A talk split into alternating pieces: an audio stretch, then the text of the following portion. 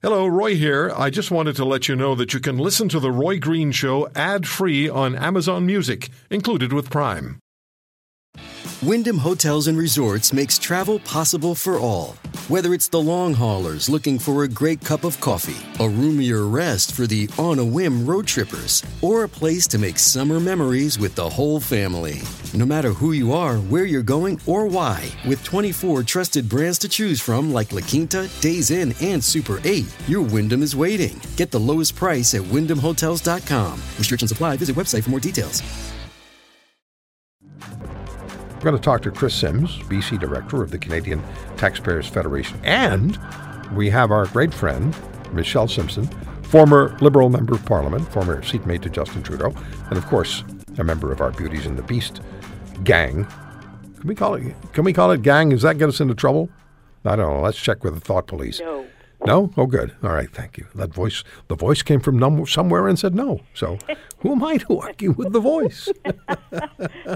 Michelle is with us because I know many people haven't heard Michelle's story, even though she's told it a number of times over the years about what happened when she decided, as a member of parliament, a rookie MP, to inform Canadians about how she spent uh, what she spent expense dollars on, taxpayer expense dollars on. So it's a story. If you haven't heard it, you will want to hear it. And if you have heard it before, I know you want to hear it again because it is critical.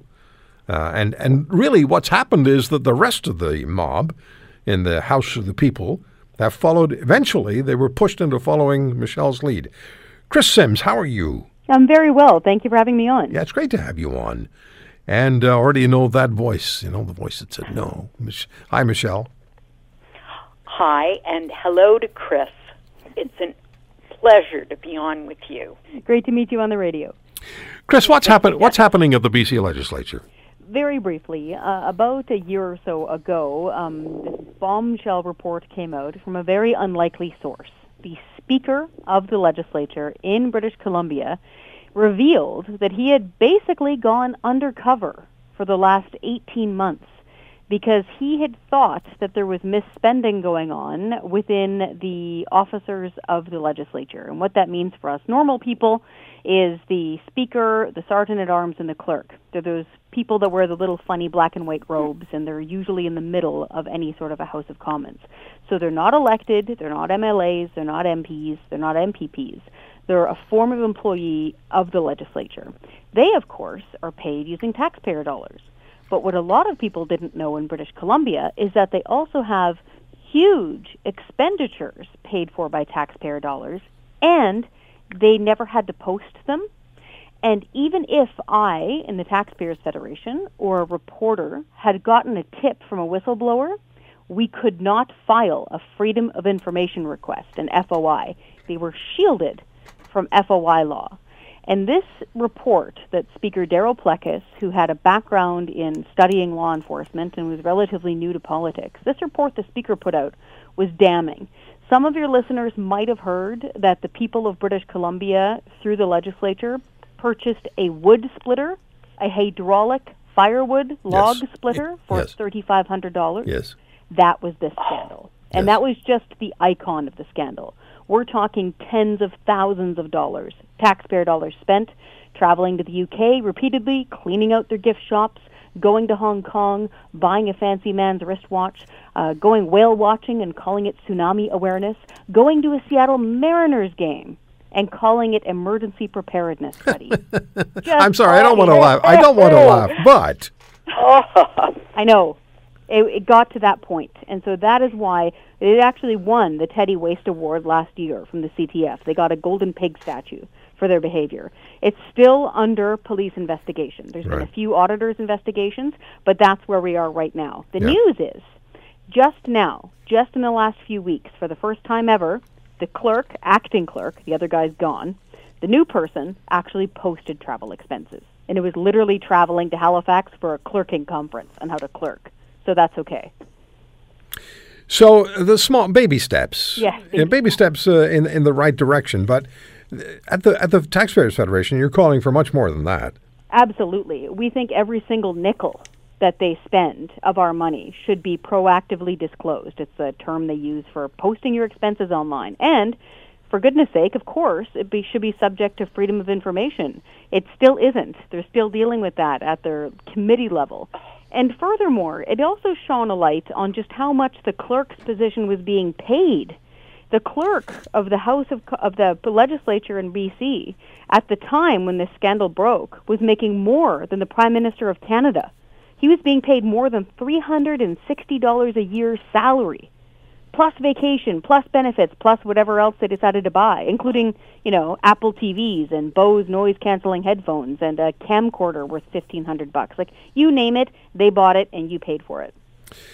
Now, in different parts of the country, different legislatures, different governing bodies have different rules as far as elected officials are concerned and what it is they're supposed to do as far as filing their expenses online for everybody to see is concerned. What's the rule for MLAs in British Columbia? The rule for MLAs, and this is what's strange, is this just changed within the last five years or so. Before this, this didn't happen. So the rule for MLAs is number one, we know how much they make. It's very obviously stated on the website. But two, quarterly, they have to proactively disclose what they've spent. So that means if they go to a conference or they expense lunch or whatever it is, it is posted right on their page. So you go to the BC Ledger website, you click on their name, you click on accountability, and they will post it there. So the this is what gets us is the elected MLAs who need to face voters at least every four years, sometimes faster if it's a minority government. They have to post this stuff as they should but the unelected, pretty much permanent staff in their little black and white robes who still use taxpayers' money never need to face us. Um, they were going completely under the radar for years on end. I, I, I, don't see how there could possibly be an argument with going to a Seattle Mariners game being described as emergency preparedness. That just makes absolute sense to me. it, it was mind boggling. and what really got me, you'll like this part. So it's one of the trips, one of the many trips they took. They took a big trip to Hong Kong. And as is their wont, for some reason, they bought luggage at the last minute while leaving their place they visited. I'm guessing that it's because they bought so many gifts in gift shops on our bill that they needed an extra suitcase. So they did this at Heathrow when they visited the UK, and they did this also in Hong Kong at the Departures Lounge. What's funny is, on one of the receipts from the Hong Kong Departures Lounge, it's this Victorinox black something or other, and it was around $700 Canadian once the conversion happened. And someone in ballpoint pen had circled it and written luggage down on it in pen. I researched the item number and the name. That's a man's wristwatch. Oh. That is oh. not oh. luggage. Wow. Oh. And it looks really, really, really similar. Not saying it's the same one. Looks really similar to the same wristwatch being worn by the clerk at the time when he was having a press conference saying he did nothing wrong. Wow. They've now oh. promised oh. to pay that amount back, but we don't yet know if it has been paid back because yeah. there's still an ongoing investigation. Chris, you know, I, I know Michelle will, will remember this because when we were talking with Michelle about what happened to her, and she decided the Canadians needed to know, and their constituents needed to know, what she was spending uh, taxpayers' money on as far as expenses were concerned. We had been, we spoke on the air. Do you remember this, Michelle? We spoke with a with a British member of Parliament from Scotland.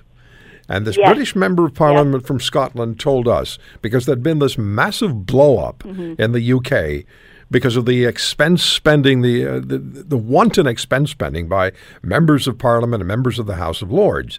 What he told us was, the MP said, what happened was the party, the heads of the parties would call their caucuses together, and they would say to the MPs and the members of the House of Lords, who are usually pretty well off, they they said, "Look, we know that you guys and men and women deserve more money. You deserve more than you're being paid, but we can't raise your salaries for optics reasons. So here's what we want you to do: use your expense accounts as part of your salary. So just consider that to be a top-up raise and spend it on spend buy whatever you wish." With your expense money, so there, you know, one guy's castle got a moat, um, somebody else bought this uh, huge boat. I mean, m- huge amounts of money were being spent, not accounted for.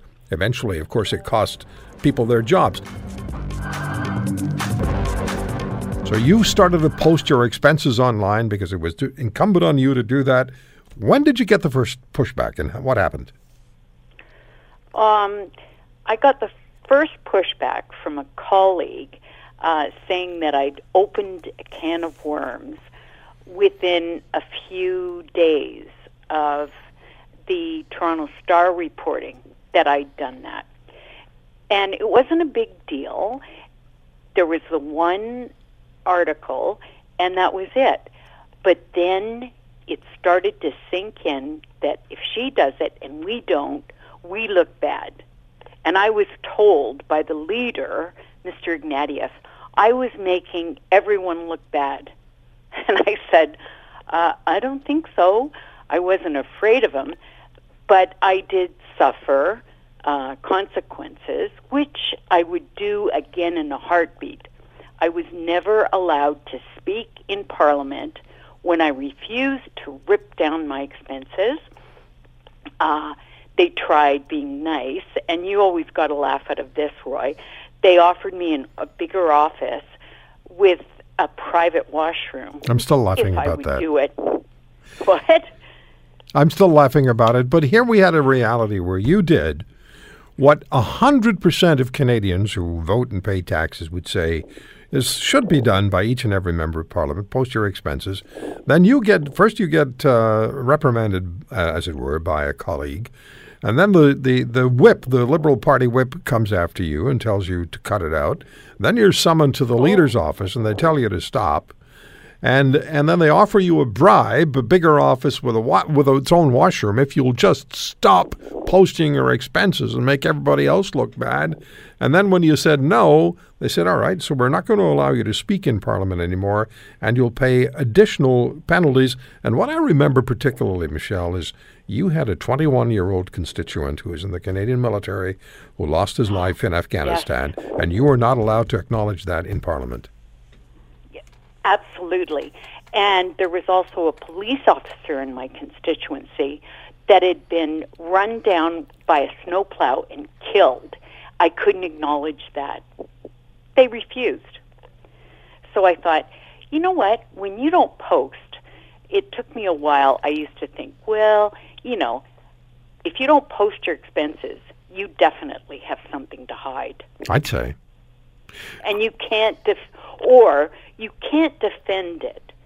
Uh, as Chris said, that business about, um, and they looked it up, it was made to look like something else, and it was a man's watch. And I thought, isn't that fraud? Yeah. And you sent me uh, a list of, uh, of, of, of monies, or at least you sent me uh, the rules on spending, on what you could spend uh, expenses on, including trips and and, uh, and and and you know taking a vacation. And there were people who kind of worked around that as well, right? Can you remember how that worked and share that with us? Oh yeah, it, when you um, it was especially prevalent if you went on um, one of these junkets, as Chris says, you know, sort of a made up thing. Uh, you go on a junket, and a lot of it's sponsored by, say, a, a foreign government. You are supposed to uh, let the government know in written form how much it was worth, gifts, hotel accommodation that was provided. And they they did. They weaseled around that and I'm not a saint, but that's the reason. E- even before I knew they were weaseling this, that I refused to go on a quote junket because I thought, why? Hmm. In this day and age, anything I needed to know, I could get on the internet. Yeah. Chris, you know what Michelle's problem is? She's just too honest. No, she's just not a team player. Right, right. That's just mind blowing. And thank you for standing up for taxpayers and, and wanting to disclose your expenses in that way. And I'm sorry that you were bullied uh, to the point of being trying to be bribed with a personal washroom. I mean, that's just ridiculous. Um, more voters, regardless of party, more voters and more taxpayers deserve that kind of transparency and that kind of a- accountability across the political spectrum. There is absolutely no reason whatsoever that every smooth nickel cannot be accounted for when it comes to spending taxpayers' money. So thank you for doing that. She's really exceptional. Oh. She's re- you're really exceptional, Michelle. You're really no, exceptional. you know what, Roy? The one thing I remember, you were one of the first journalists on radio that interviewed me, and the nicest thing, and I I was going through hell, but the nicest thing you said was, in all my years of interviewing politicians and following, you are the first one that ever said, it isn't my money. It's the taxpayers' Yeah. money. Yeah. I'll never forget that. And, and and I remember that conversation with you, and I also remember they told you not to talk to me. Oh, yeah. Which actually, I've got enough backbone. I thought, if they don't want me to talk to Roy, uh, I got to talk to Roy. If you want to hear more, subscribe to The Roy Green Show on Apple Podcasts, Google Podcasts, Spotify, Stitcher, or wherever you find your favorites. And if you like what you hear, leave us a review and tell a friend. I'm Roy Green. Have a great weekend.